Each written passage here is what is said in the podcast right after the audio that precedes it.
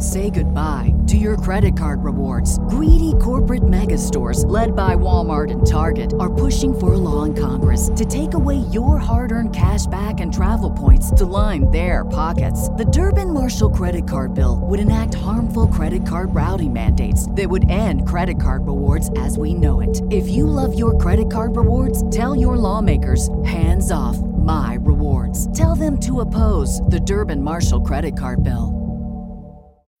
When you need mealtime inspiration, it's worth shopping Kroger, where you'll find over 30,000 mouthwatering choices that excite your inner foodie. And no matter what tasty choice you make, you'll enjoy our everyday low prices, plus extra ways to save, like digital coupons worth over $600 each week. You can also save up to $1 off per gallon at the pump with fuel points. More savings and more inspiring flavors make shopping Kroger worth it every time. Kroger, fresh for everyone. Fuel restrictions apply. Save big on your Memorial Day barbecue, all in the Kroger app. Get half gallons of delicious Kroger milk for 129 each, then get flavorful Tyson natural boneless chicken breasts for 249 a pound, all with your card and a digital coupon. Shop these deals at your local Kroger today or tap the screen now to download the Kroger app to save big today. Kroger, fresh for everyone.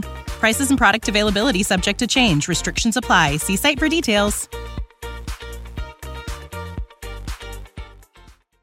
Get ready, Ohio. FanDuel, America's number one sports book, is coming to the Buckeye State. And to kick things off, you can get started with $100 in free bets as an early sign up bonus. Plus, when you sign up today with promo code OhioFD, you'll be all set when FanDuel goes live in Ohio. Then you can bet on all your favorite teams in all your favorite sports with $100 in free bets. Just download FanDuel's top rated sportsbook app. It's safe, secure, and super easy to use. Ohio, this is your chance to get in on the action. Join today with promo code OhioFD. Make every moment more with FanDuel, official sportsbook partner of the NFL. 21 or older and present in Ohio. Bonus issued in non withdrawable free bets that expire seven days after FanDuel accepts its first real money sports wager in Ohio, 1 123. Unique user identity verification required. Offer ends on the go live date. Restrictions apply. See terms at sportsbook.fanduel.com. Gambling problem? Call 1 800 Gambler.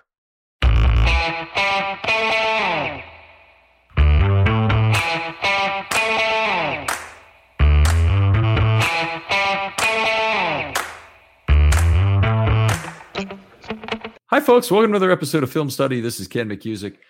We're back to talk about, in part two, of the Ravens defense against the Browns in Cleveland on Saturday night. And here to talk about with me is Josh Reed. Josh, how you doing? I'm back for another round of torture, Ken. No, I'm just playing. Um, luckily, I don't want to talk about offense with you, so we can just, um, stay on the just the positive takeaways of this Ravens game was that it was another good performance by their defense overall. All right. And if, if you didn't listen to part one, we had interesting talk about fourth down, a lot about, uh, you know, in general, what the Ravens were trying to do schematically and how the Browns went about um, attacking them. Uh, download that to take a listen on that. And uh, I'll, I'll, warn you up front that if you're not a math guy or you don't really want to talk about the math of fourth down, just jump ahead the, through the first 20 minutes of the pod. You'll be a happier person. And I, I frankly don't want to hear your complaints about it on, on, on, Twitter when you uh, decide you just have to tell me. But uh, anyway, Josh, really appreciate having you back. Let's talk a little bit about the pass rush in this game because Macdonald did use some numbers in this game. So there were some five plus rushes used but it was really the four man rush that was most effective in this game, and there's very little in the way of deception. Yeah, uh, and you know it's, it's good to see for the for it's been since I want to say 2018 since the Ravens have had a functional four man pass rush. That was the year they had you know the Suggs last year here, and mm-hmm. they had Za'Darius and and and Judon, and you know it's it's nice to see that, that that they don't have to devote so many guys into into their their pass rush in order to generate pressure, even though they were sending Kyle Hamilton quite a bit in the first half. Um, but uh, you know, it, it is it is it is nice to see it. I look forward to seeing more than just one snap from David Ojabo um, when they do those race car packages um, from week to week. Well, one of the nice things about the numbers, and I'll just go through these first. I think um, they really had pretty good overall results in terms of yards per play, whatever they did. So with three, they only had one play with three, and it went for ten yards. With four, they had 19 plays for 74 yards, 3.9 yards per play. With five, it was eight plays for 44, five and a half yards yards per play. But also on those eight plays, they had three sacks. So that's a lot of defensive variation. And that's good for the defense to give up five and a half yards, but have a lot of variation like that.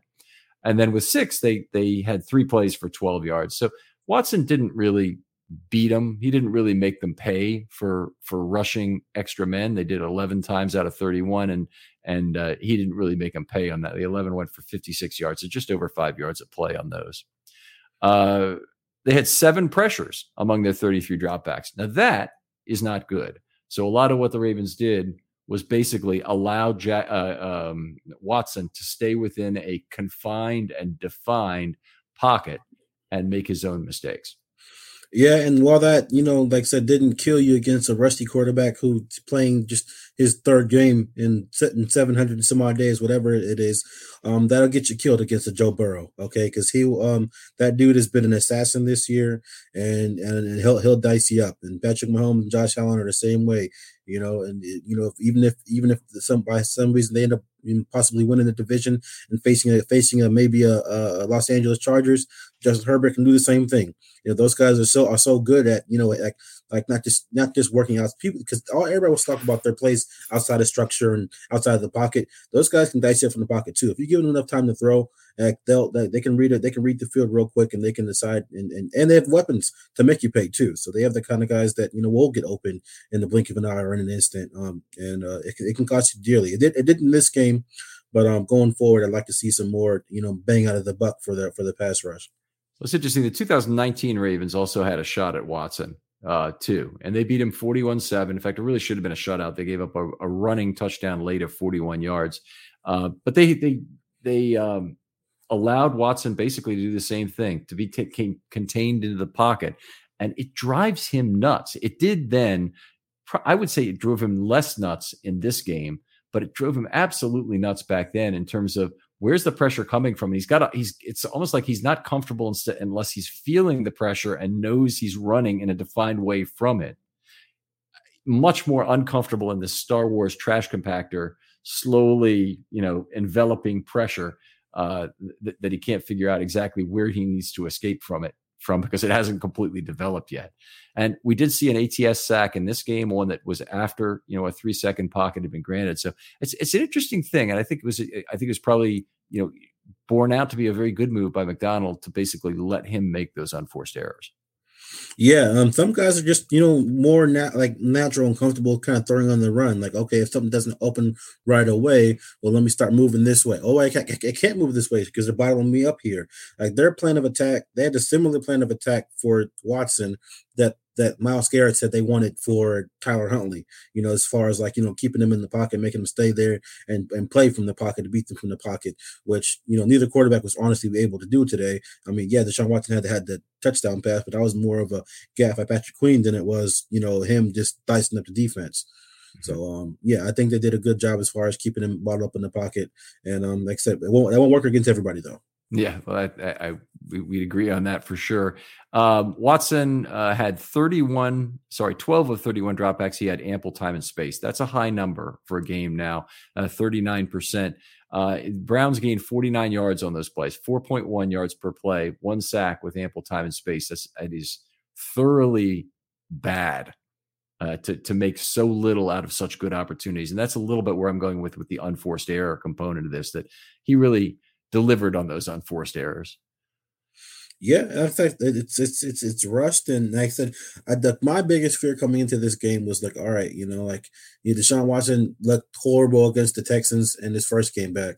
Um, he looked he looked he didn't look as god awful against the Bengals last week. Mm-hmm. he kind of started trying to he kind of started to find a little bit of a groove, a groove in the second half, and then my, my big my big bugaboo coming into this, like, all right, let please let this not be the the Deshaun Watson getting back into his groove game, and they avoided that for the most part, but they also didn't make him. I I felt the Ravens were in position to make him look even rustier than he did in week whatever it was, week 13 or when we came back with the Texans. I mm-hmm. felt like they were in the prime like, you know, position, you know, with Marcus Williams back, with their pass rush, you know, and, and, and the Browns, you know, leaky offensive line, like not having their starting center. I thought the Ravens were in the prime position to, you know, really, really make him, like I said, capitalize on some forced, un, unforced errors and, you know, even maybe come up with a turnover or two. Um, didn't happen. Um, they still had a solid um, outing overall, but you definitely want, want to want to see more from some of their uh, more creative packages, especially when they do want to try to rush more than four. Uh, he was he was definitely um, more careful with the football this week. Uh, got the ball out quick before any pressure could develop 12 times. That's 39%. Also, of course, 85 yards on those, 7.1 yards per play. So it, it, there's, a, there's a component of that that truncates it. So your ball out quick numbers tend to be pretty good usually, unless you're throwing a lot of balls that are screens that get tackled for losses. Usually have a real high percentage complete on those. Uh, but that's still pretty good at 7.1 yards per play for those. And then the Ravens generated pressure on only seven plays, 23%. Uh, nobody had more than two pressures on the Ravens, by the way. Uh, so six net yards. By the way, you'll look at numbers for PFF. That'll include, for example, a sack by Urban as a pressure. It's a sack. Don't don't get me wrong, but to me, it's not a pressure. It's just a great motor play from Urban to keep going uh, because it didn't happen within the three seconds. So it's not it's not uh, you know necessarily something that you say that has a lot of predictive value for the future in or in terms of his ability to get to the quarterback. It's great motor play this time. I don't think it really says anything about the future in terms of him as a pass rusher. No, yeah, I totally agree. And nobody was expecting Brent Urban to come in and and and you know be a Calais Campbell light, but I was happy for him though to get to get that sack. Yeah. I, think, I think it's his first one in a few years, so kudos to him. Yes, it was uh, it was good to see. He's really played well for the Ravens this year, so it's been a he's been a a definite positive, and he might have a much bigger role if Campbell is out, as we mentioned in that first show. Uh, in terms of deception, uh, Macdonald had seven individual blitzes. That's 0.23 per pass play from off the line of scrimmage. All those were singles. Never blitzed two on the same play, which is kind of something the Ravens do pretty regularly, including when they're doing simulated pressure looks where they drop multiple people. They'll often blitz multiple people at the same time. Uh, but they were all singles. You mentioned Hamilton; he had the most of them with three. Uh, Queen also had three. Uh, seven plays where they blitzed, they gave up 6.4 yards per play, but they also had two sacks. So I don't know if that's a great trade off or not, but it's probably not terrible. 6.4 yards is not an earth shattering number of yards per play, and two sacks will help you hopefully get off the field on uh, on some plays or get the, the Browns so far behind the sticks that they have a hard time uh, getting back on schedule. Yeah, I think both those sacks, uh, if I'm not mistaken, were drive enders, or at least set them back to where the drives mm-hmm. didn't finish in, finish in the end zone. So, um, yeah, they were they were clutch sacks. I'll, I'll give them that. Yeah. Um, so what else we got going on here? Simulated pressure on only three occasions. Uh, who are two plus drive from the line, line of scrimmage. Those plays went for a total of 12 yards. So no problem with those. The Ravens did not employ a single stunt the entire game. And that's really a tip of the hat to Watson. So basically what what that really has to be defined from the sidelines because the players on the field sometimes just decide to do it under certain circumstances. But in this case, Macdonald must have made it a point of emphasis. No, we're not going to stun at all because we want to maintain disciplined rush lanes for Watson, make sure he doesn't escape the pocket easily for some big yards because making plays with his legs is something we still respect him to be able to do. We want to we want to see if he can actually throw the football and be more accurate than he's been these first two weeks. Yeah, uh, yeah, no, no, I, I I agree with the plan somewhat. I just would have liked to see a little bit more simulated pressures from because this is like I said, this is a guy who's been off from you know mm-hmm. live action for almost two years, and you know like yeah he may have seen quite a bit in his first two years in the league, but he hasn't seen this defense. He hasn't seen, you know, this version of the Ravens defense. He was 0 2 against the Ravens coming into this into this game. And I just um I thought they were gonna try to do a little bit more to confuse him and um and kind of show him some things and kind of like, like like you know, maybe some like double A gap pressure and then, you know, being bailing out of that and some that kind of stuff. And you know, I was I was expecting at least one of the linebackers to get an interception today just off of something like that, just because I just feel like it would have been effective against a guy like like that who's like still working through the kinks. Yeah, it'd been nice if they could have gotten hands in the face, tipped some balls like they have in previous weeks, which led to some some uh, nice opportunities for picks. But that was not to be had this week. Uh, Oweh had two pressure events within three seconds, one full and uh, uh pressure and half a sack. Uh, Urban had a pressure and had the S minus nine, as I mentioned. That was a late one, so he's the only other guy who had you know two events. As kind of one of them really wasn't even on schedule. So was not a very good day for the Ravens pass rush, but but they were taking care to get that ball out quickly uh, most of the time. Yeah, I was really disappointed, um, Justin Houston, for not having better hand placement on that sack. That would have been a huge, huge, huge play for that defense. And you know, there's no telling what the offense would have done if had they gotten the ball back there. But you know, I just, I just feel like, oh man, they kind of like took the took the air out of the you know like you know out of out of their balloon a little bit just because it was like a huge play only to be negated by by a face, face mask, mask penalty. Yeah, yeah, that was that was awful. Uh, had me screaming at the TV set. Uh, you know, in terms of of where they were on the field too. Obviously, a very big play from mm-hmm. from from that standpoint.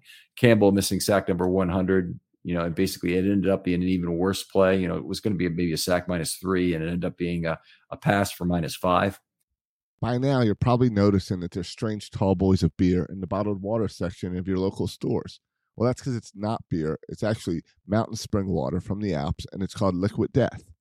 Why is it called Liquid Death? Well, because it will brutally murder your thirst, and their infinitely recyclable tallboy cans help bring death to plastic bottles. They also donate 10% of their profits from every can sold to help kill plastic pollution. By now, you probably know how much I love Liquid Death. Well, every week I tell you about a different way I've used liquid death to mess with people. This week it was taking a cooler full of liquid death to the softball game. Because as our team chugged down liquid death, our play improved while the other team drank other stuff and maybe got a little sloppy out on the field. So take liquid death. The other team has no clue what you're doing. Or take it to work. We've talked about that many times. Drag it around to your friends at school maybe the carpool lane. Maybe we'll talk about the carpool lane next week. Just take Liquid Death, enjoy it. It's ice cold water. You're going to have a great time and fun. Go get Liquid Death at your local Harris Teeter or 7 Eleven, or find Liquid Death retailers near you with their store locator tool at liquiddeath.com slash film study. That's liquiddeath.com slash film study uh, on the play, but it, it, was it was a case where you really you really wanted Campbell to get that sack, and I, I, I hope he's able to come back this year for the Ravens and get it, but uh, it's not a really high probability at this point. I wouldn't think. I mean, first of all, any game is not a real high probability for Campbell to get get a sack, but um, you know if if uh, if if he doesn't play next year, this could be it. He could be done at 99 sacks. Yeah, hopefully he gets back. I like to see him get that second home game. So they play the they play the Falcons at home this upcoming week, and then the Steelers at home after that. Mm-hmm. I like, if he if he has to set up this week, and you know they play a rookie quarterback on on, on a I guess it's not really a short week because they play Saturday and Saturday, so it's kind of like a full week of work. But like I'd, I'd love to see him get that hundredth sack against the Steelers in week what seventeen. 17 yeah that'd be pretty yeah, cool all right. Well, this is the part of the show where we talk about individual players. So let's uh, start do that. Josh, you're the guest. Who would you like to talk about? Um, Patrick Patrick Queen. We already talked about him a, a, little bit. I still think he had a um he had a overall he had a really good game today. I'm um, not today, you know, Saturday, and um I think he's like he's the guy that like said um, a lot of people like like I feel like he took his he was already like ascending before Roquan got here, and then once Roquan got here, it just like took his game to a whole nother level. And um, like I said, he finished with six total tackles and, and, half a sack. I love I love seeing him coming on, on, on blitzes, and um, I've seen him doing his thing. Yeah, d- doing a much better job in terms of missed tackles. He did have one really bad game recently where he had maybe four missed tackles, but he's had a he's had a good run of not missing tackles, good downhill play he's he's much more confident about sticking a guy in the hole, getting into the backfield on run blitzes, uh, doing a much better job of running people over. But you know that was the thing that really stood out from this game was the way he made um, Wyatt Teller look on the pass oh, rush yeah. where he came and got the half sack. I mean, he did, he actually didn't finish that well on the sack. O- Oweh really did the did the heavy lifting, but he got there first in terms of the pressure, made the ball come down, and and that was all running straight over a guy who was one of the best guards in the NFL last year.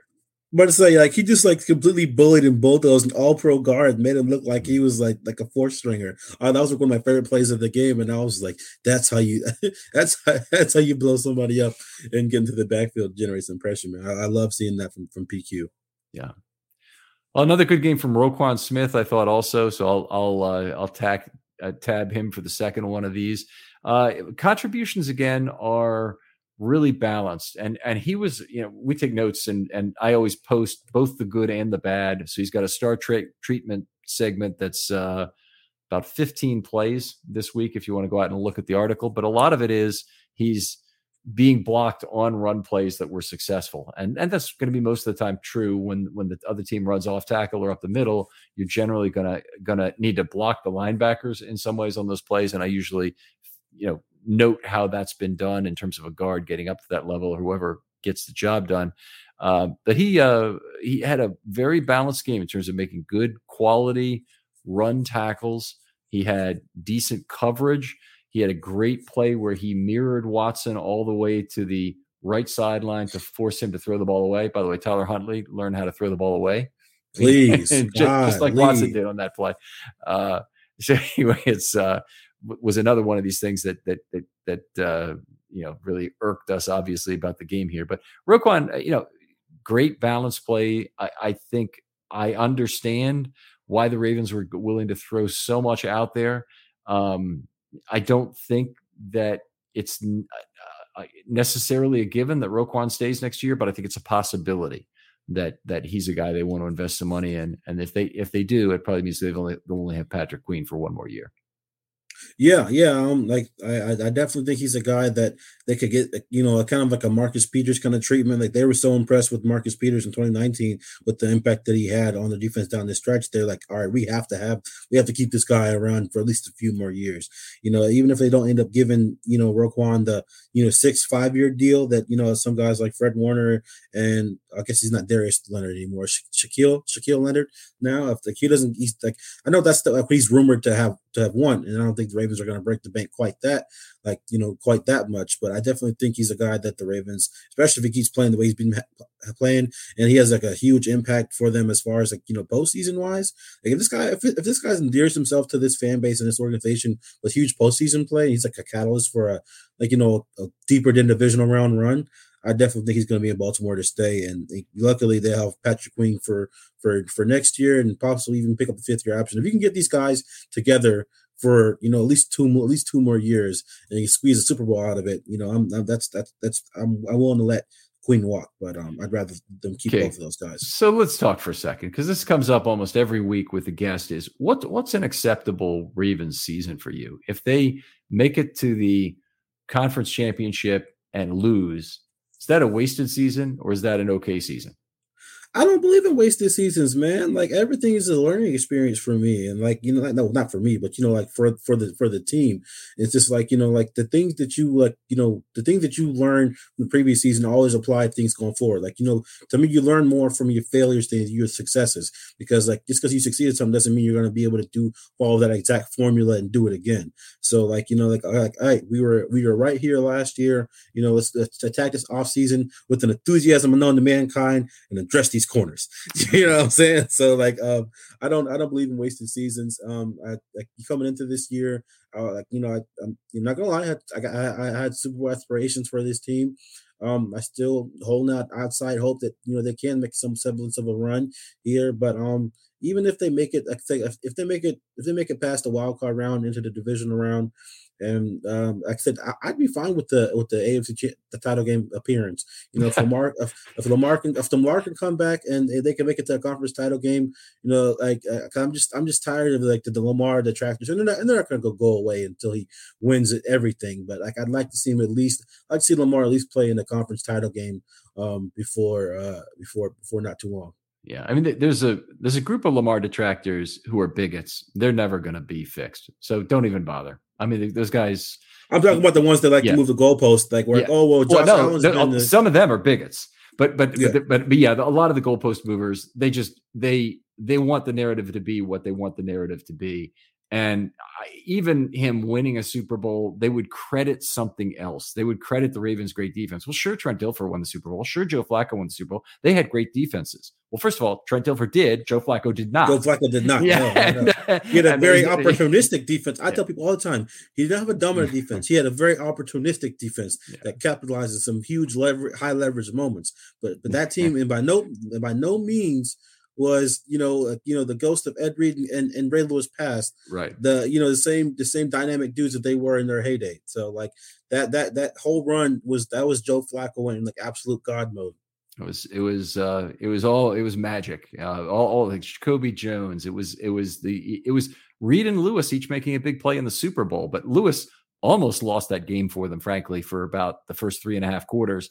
And then yeah, all Vernon sudden, Davis eat his lunch. Yeah, he he he put the cape on and the, and the, starting at first and five, you know, or or a, you know a second and five, I guess it was. And those last three plays, he made a huge contribution to. Which, by the way, I've I've done shorts on this and other things. It, I, to me, it's the greatest career-ending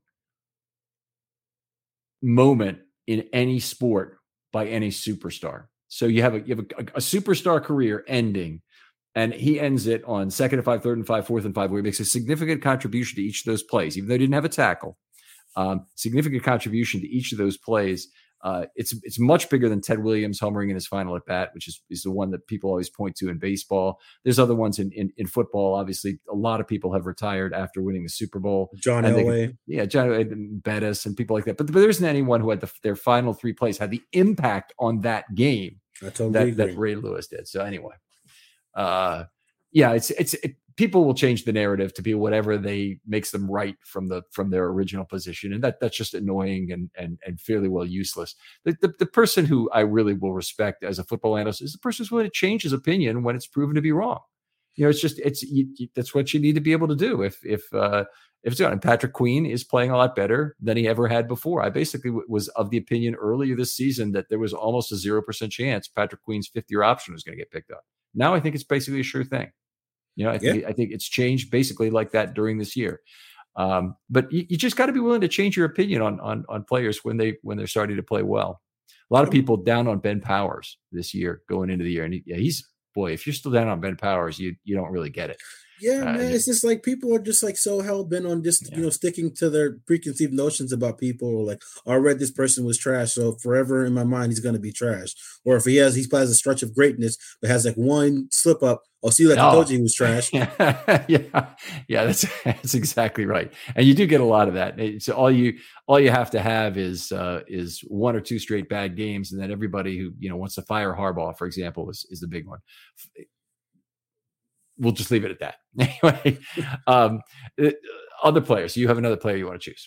Uh, Kyle Hamilton, we talked about him a bunch in, the, in, in, in part one, but I really thought it was like, especially for a player who they were like really kind of targeting, going after in the first half. Um, the guy really stepped up and, and held his own. Um, I didn't like seeing him line up on Amari Cooper. You never like seeing a safety on a on a number one receiver like that, but um, he's he still made play after play. And like I said, we, we talked about um, uh, but his play like um, the fact that David Ajabo after having after catching seven to seven in the first game for seventy one yards and before he left with an ankle injury, the fact that this guy only had like three catches on five targets for 28 yards, that's a to me, that's like all right, put a feather in cap for Kyle Hamilton.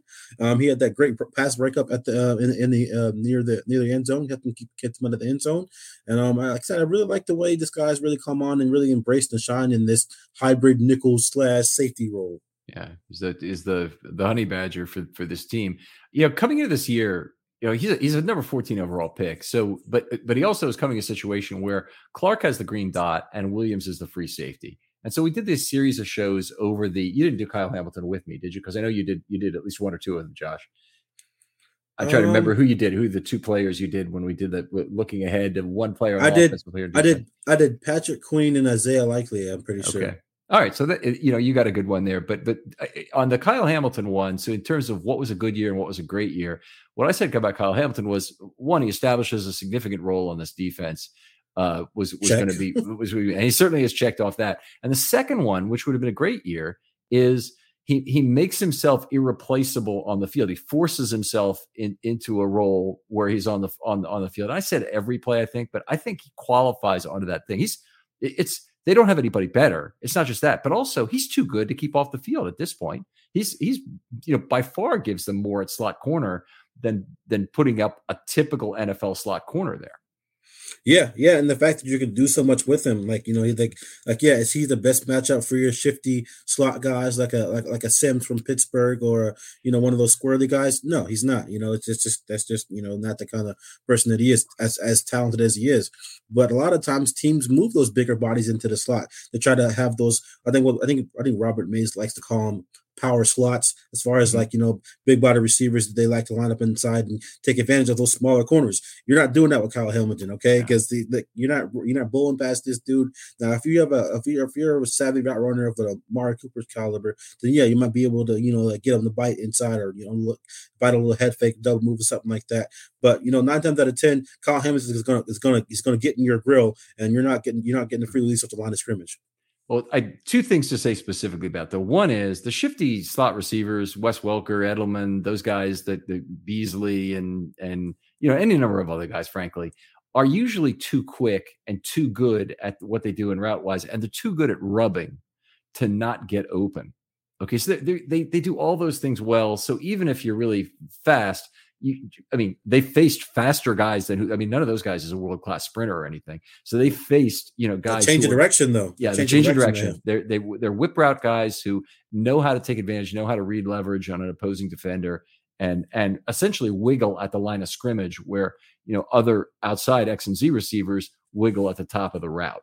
You know, so anyway, those are very hard to cover no matter what. The second point about Hamilton is he, he's a complete answer for a 12 flex tight end. You know, if the other team plays 12, it's the perfect freaking combination because the Ravens get to play three inside. Well, they can. They can play three inside de- de- defensive line, or they can play two. Um, and they and they can use uh, Hamilton in the slot. They can only play three inside linebackers with Hamilton in the slot if they play one, sorry, three inside defensive linemen. If they play one inside linebacker under that that circumstance. But the Ravens do that sometimes, and so it's it's a reasonable uh, you know choice to play that jumbo nickel and and and get Hamilton on the field. But I, I it's it's he's not just a matchup guy. I don't. I, it's like it's too constraining a thing. He's a very useful multi-tool player who can rush the quarterback, be big and create problems underneath in zone defense, I mean, it's just there's a number of things that are positives for him that make up in a lot of ways for the fact that he's going to be pretty slow covering somebody off the line of scrimmage as opposed to uh, using his instincts to read the quarterback and get to a spot that's deeper on the field. Yeah, yeah, I think that like I I I had I had um I wrote something like like months ago, like you know, like that. I felt like I mean, I was so excited about the Kyle Hamilton pick that I was like, man, this this guy has the potential. I mean, this is like kind of like me, like really projecting here, but mm-hmm. I was like, you know, this guy has the potential to have like a Micah Parsons esque impact on this defense. Like the fact that that you know, like like after watching the way, not not that he's going to be defensive rookie, rookie of the year, but completely changed the way this team can play defense as far as like the seismic impact he can have on the things they can do on the field schematically. Like for the Cowboys last year, it's like you know let Micah go hunt right? But for the mm-hmm. Ravens this year, is like let Kyle Hamilton, you know, just be that versatile defensive piece that you can use to just like you know like cover this portion of the field here, or like you know the like middle of the field to use on blitzes to um, you know like I said take away a flex side end, and like that's, that's as far as the way like not like I said not being defensive rookie of the year or like you know saying some kind of crazy crazy franchise record, but having the kind of like you know huge impact you know seismic impact on the defense that can like completely alter the way that you can call plays because he's that impactful and that in, valuable as a player. Mm-hmm. Yeah, definitely an exciting talent to be sure. I'll go on. I'll talk about Brent Urban in this game. We haven't had a whole lot of discussion of him, although we talked about him getting a sack. Um, really had an impressive set of plays for being out there for only 20 snaps. It, it was. Uh, first of all, the Ravens, the Browns average just 2.8 yards per play with Urban in the game and 5.6 without him. I'm not saying that's the be all end all, but he made a contribution to that in this particular game. And I'm also not saying that that's indicative of him being that much better than the other defenders the Ravens could put out there. It's just he had a particularly good game in this case. Uh, he beat he beat ended up beating the left tackle Willis inside on that S minus nine. Uh, some really good run plays that he was part of, including a. Uh, setting the left edge and assisting Smith to tackle Chubb on a, on a loss of one. Uh, had another one where he diagnosed a screen pass. It was a really impressive play, and the ball fell incomplete at the line of scrimmage. It was really more grounded than anything else because because he was in position uh, along with uh, with Smith to uh, uh, to make that be a no gain and and frankly a uh, a fairly painful play for the running back. So it was the running back. I think it was I think it was Chubb, but it might actually have been Peoples Jones on that play. No, I think it was Chubb. I think it was Chubb. Uh, but anyway, uh, very impressive game I thought from Brent Urban.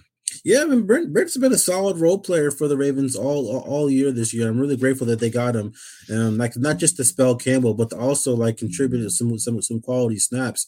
And he's been stepping up to the plate. You know, you like to see those those journeyman guys come you know come in and find their little niche in the defense not in the star role but like a, a nice rotational you know contribute like like consistent contributor somebody who can step up and make some key plays in games like this um it's too bad that you know it was a losing effort but i really like what i really like what i've been seeing from urban all year yeah, me, me too. And I, I think he's probably a guy the Ravens try and keep around on a vet min deal next year. Um, and yeah, it's, it's very unfortunate, but you know, in the NFL, your time comes and goes so quickly. But you know, Brent Urban is now an older defensive lineman. He's, I think he's 31 right now, but but what, whatever the case now, he's been in the league for for a number of years. He he had his chance to to get a big contract. Unfortunately, got hurt uh, that year, which didn't work out for him, and and he ended up making you know less money than he otherwise would have in this game. Uh, hopefully, he'll stay for an extra year. Pernell McPhee, a guy who did make his money, certainly with the Bears in terms of getting that big second contract, came back to the Ravens. Also, kind of a similar player in terms of the, of he was a you know a solid rotational player when he came back to the Ravens. Uh, he was a great multiple down player when he was with the Bears, and and the Ravens never really used him that way. Not on the first trip and not on the second trip, but uh, uh, he did end up even on the second trip. He should have had his snap count limited, and they didn't limit it, and they caused some injury problems from it. Yeah, yeah, it would have been nice if they were a little little bit deeper. I mean, but they were still like, well, his, his first year back was it was was 2019, right? Yes, it was 2019, and that was the year after they had lost Suggs and um and Za'Darius Smith. So they were they were still kind of like, all right, you know, this guy that we, you know, you know, our RIP Jaylon Ferguson, you know, he wasn't exactly panning out or hitting the ground running. Mm-hmm. Um, and so that kind of like forced them like, okay, we're gonna have to play this guy a little bit more. And then then Fee got then Fee got hurt that year, so he ended up tearing his biceps, and and Fer- Fergie ended up playing a lot more down the stretch. But um, yeah, he played. He came back like like a Brenner came back and played some really um solid snaps for the Ravens. Was a key contributor. Hopefully, Urban can have the same you know impact and be a key contributor and help this team make the make the well not make just make the playoffs because they're probably gonna make the playoffs. So, you know, hopefully make some noise. Mm-hmm. Yeah, that would be a, a, big deal. You're you're up again if you want to go into anybody else. Uh, I, I, we already talked about him a little bit. Um, the Broderick Washington is a guy who I, I, really like. He's been playing.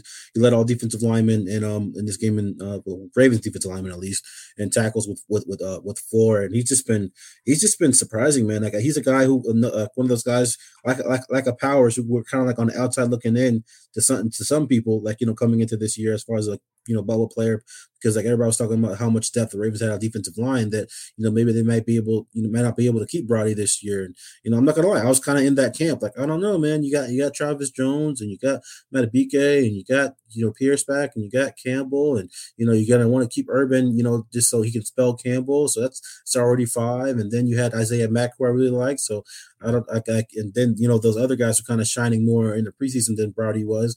But um Brody's been he's he's he's he's been I wouldn't say a technical revelation, but he's been a pleasant surprise um, this year, and has really been a key contributor in this game. Uh, made some good plays too. So Isaiah Mack, I have to check here. He's he is still in the practice squad, and he, he'd be one of the guys who would be likely activated for these final three games. Um, I think that uh, you know, they've still got. I believe they brought him up once, but they might have brought him up twice. Uh, I think it was, I think it was just I think it was just one time when they okay. were I forgot who were they were down, but I remember they were they were um, I remember him being active for one game. Pretty pretty shocking to me that he has not been taken so far. Defensive line in general pretty thin across the National Football League. The COVID year kind of thinned out a lot of the younger players. Yeah, he's available. definitely shown a lot of a lot of pass rush like flash. He's flashed a lot of pass rush potential both in the preseason and regular season. I, I thought he would have been scooped up by now, but the fact that he's still in the Ravens on the Ravens practice squad is um cool, but also like perplexing. Mm-hmm. Well, he'll be a he'll be a free agent after this year. Uh, I, I I did feel pretty sure that he'd be gone by now, but uh, probably be up in these last uh, three games if uh, if Campbell can't go anyway. Um, let's see. I think I'm pretty well tapped out on players I want to talk about. If you got anybody else, we can do it. No, good. I mean Mar- Marlon had a pretty pretty decent game, um, you know, per usual. But, but um, Oh, did you want to talk about Marlon some more? Or? No, you, you know, if if you do, I'm going to look for the mailbag, and if, if you want to talk about Marlon a little bit, I'll try and find oh, questions. Well, um, six six six solo tackles for him, and you know, just Marlon doing Marlon things. I would like to see him dislodge that ball from that unit from that um from that uh, practice squad receiver that we talked about. Um, like I said, I haven't I said Marlon Marlon's been great in coverage this year. Um, I'd like to like even though he already has you know has he has three interceptions, which is you know I think tied for his career high. Um, I'm, I'm, I'm missing the fruit punch, man. I'm missing like, and I think I think I think receivers are keenly aware. They're like, hey, you know, this is a guy who likes to punch the ball out, so let me really kind of tuck this thing away. Or like, you know, ball security is a is, is a must in these kind of situations. But I I, I missed the fruit punch, and I'd like to see him, you know, dislodge some of those balls. I know because I know he sometimes he kind of like lets the guy catch it so he can get the opportunity for a for a forced fumble. Um, that's what I feel like he does sometimes because I'm like, man, why don't you why don't you break on that thing sooner, man? But I think he's like trying to create his own turnover opportunities sometimes. But other times I'm like, man, just just bat it down, just bat it down. Like you know, you're not going to get a forced fumble every time. I'd rather you not complete the pass. I'd rather be fourth and fourteen than third and two. Right. I, I'm. I, I don't know that I would blame him of that, but he's he definitely is his physicality much more useful on the boundary. So oh, any yeah. anytime the Ravens have to bring him into the slot, they're losing the ability for for Humphrey to use those baseball bat arms and knock that ball free. Uh, and and you know even just deflect it. He's he's shown some wonderful instincts to uh, you know, uses physicality on receiver, come off his own man this year that I think is more useful on the outside. Uh, I actually think his cover three skills are not that great. We do have a question about that here. Uh, and let me get to make sure I'm crediting the right person here. It's from at Frank Sports 21. He says, This is not the first time Marlon has been beat in cover three. And I think he's this is on December 11th. So it's after the last game he probably did this. Do the Ravens need to consider avoiding that coverage going forward? Um, I, I, don't believe that you can just toss out cover three. Obviously, that's a, that's a, a big coverage for Peters in terms of being able to look at the look at what's going on. It's a big coverage for uh, Williams in terms Williams, of you yeah. look in the backfield and and being able to read the quarterback and make a play on those level two, level three throws. Uh, and I don't think Marlon is nearly the weakness that um, Frank makes him out to be. I think he's he's a you know, it might it might be a weaker point of his game. You're better having him physicaling a guy off the line of scrimmage in man coverage, being able to use the sideline as the extra defender.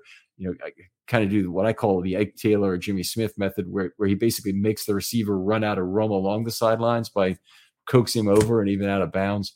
Uh, you know, I I, I, like Marlon Humphrey, I, but but I don't want to take any options off the table for the Ravens defensively, whether they want to play zone or man.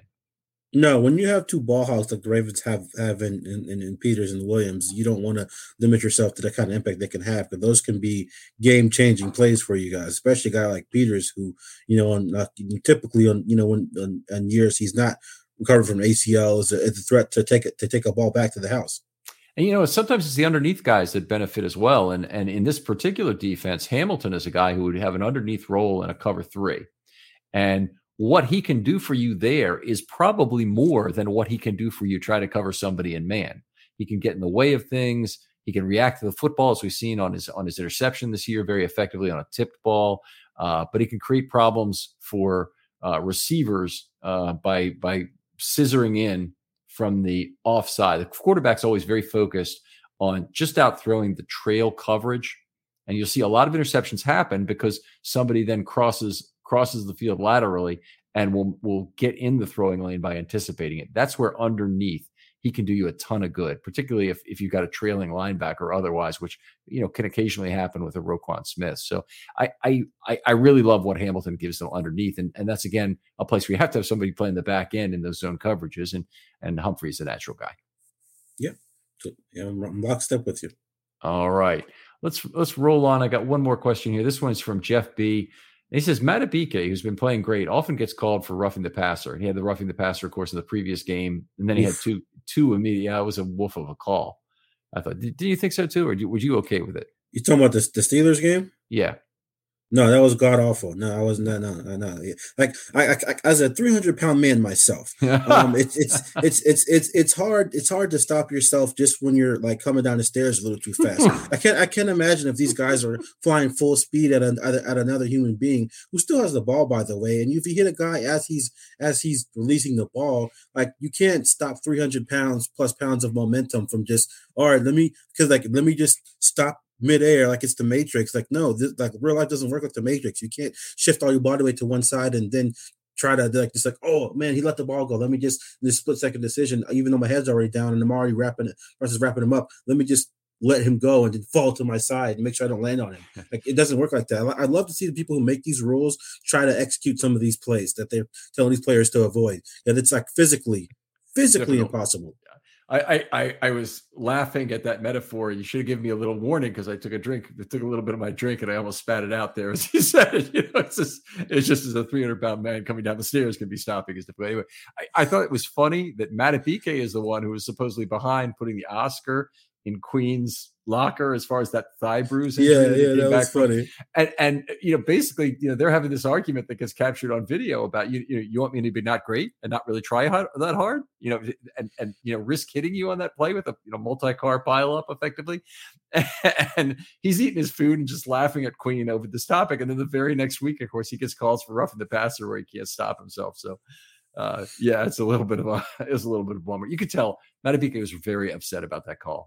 On, Man, this this this off. I mean, it still wasn't as bad as the Jaelan Phillips one from from later on that night, um, from the Miami Chargers game. I don't know if you saw that one, where like he literally just like not even let it, like he stopped himself. Like he was it's one of the rare cases where a guy actually stopped himself. Like he had his mm-hmm. hands on the ground and didn't even put his whole body weight on Herbert, but they threw the roughing the passer anyways, just because I, I don't know. You can't we, touch these guys anymore.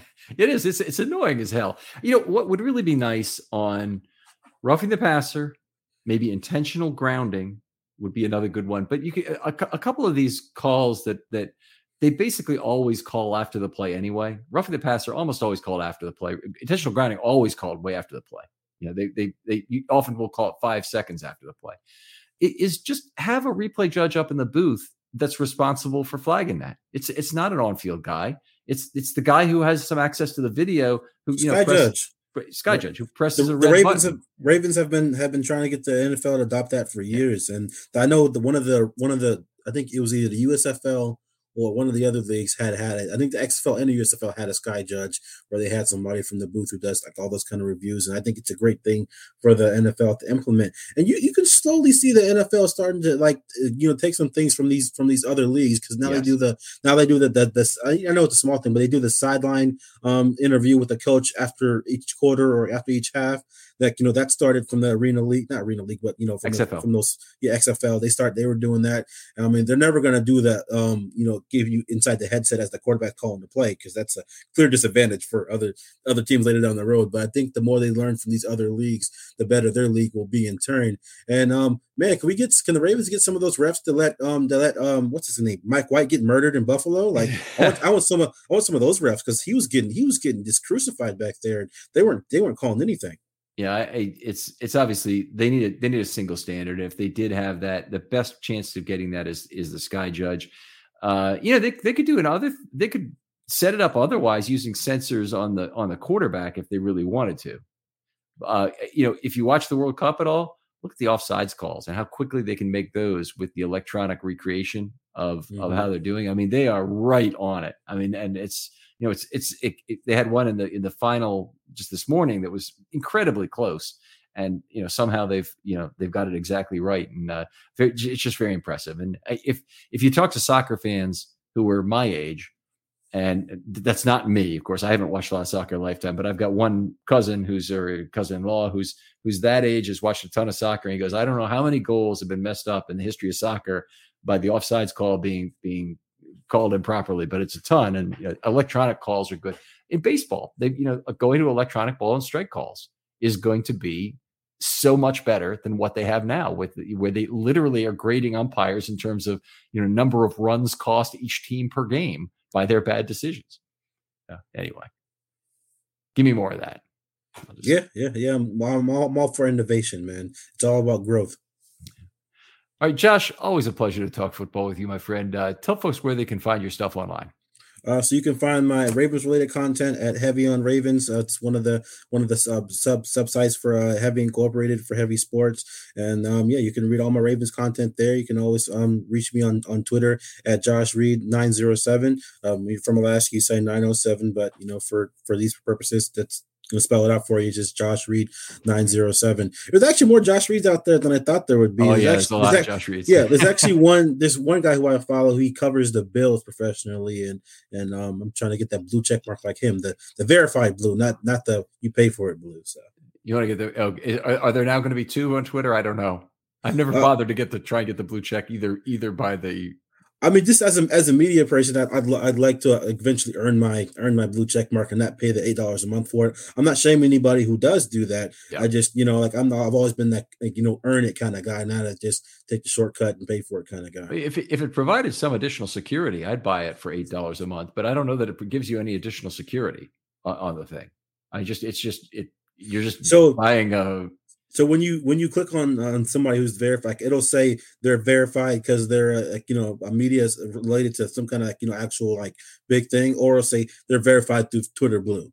And that's like that's how you know it's somebody had paid for it, and it's not like a, a member of the media or a celebrity. But but does it do anything else for your account? Does it give you two factor authentication that you can't otherwise have, or does it protect your account from being spoofed by somebody else? Not that anybody spoofed, spoofed my account that I know of, but is is there what I mean? What is there that that, that you get for that blue check that's beyond the vanity of having a blue check?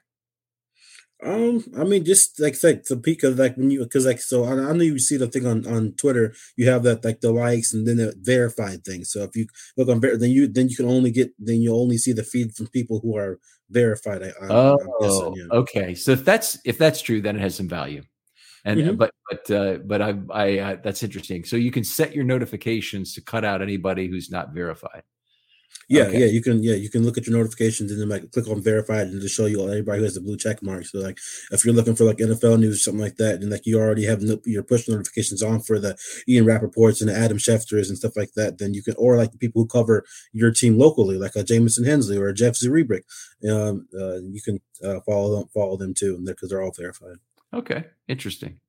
All right, Josh. Uh, other folks out there, I, have got to ask uh, them to, if you want to be on a film study short, go ahead and hit me up with a DM on Twitter, looking for 20 to 25 minute topics. Uh, but if we have a long conversation, that's fine too. But I'm looking for somebody who has passion. If you have something analytic to do, that's great. If you have something you just want to be passionate about a change the Ravens ought to make or franchise building, whatever you like, the draft, happy to talk to you about it. Uh, I'll uh, respond very quickly to, to, to DMs, which are always open. Josh, thanks again for coming on. Thanks for having me, Ken. It's always great talking to you. And we'll talk to you next time on Film Study.